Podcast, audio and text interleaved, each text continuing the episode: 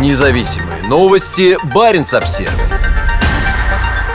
2% трудоспособных мужчин Карелии находятся на войне в Украине. Карельские чиновники раскрыли количество жителей республики, которые участвуют во вторжении. Более трех тысяч жителей Карелии сейчас участвуют в войне России против Украины. Об этом сообщили военком республики Андрей Артемьев и председатель Госкомитета по строительному надзору Александр Темнышев.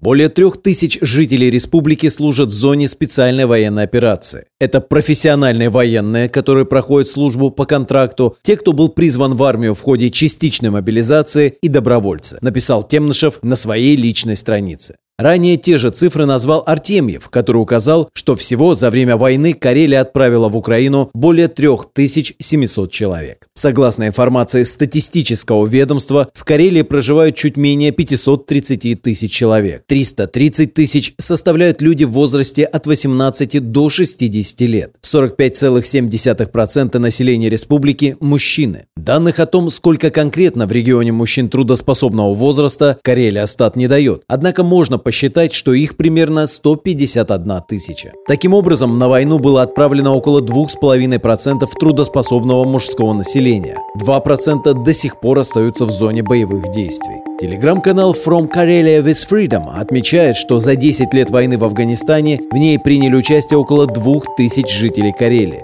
День вывода войск из Афганистана отмечается сегодня, 15 февраля. Независимые новости. Барин обсервис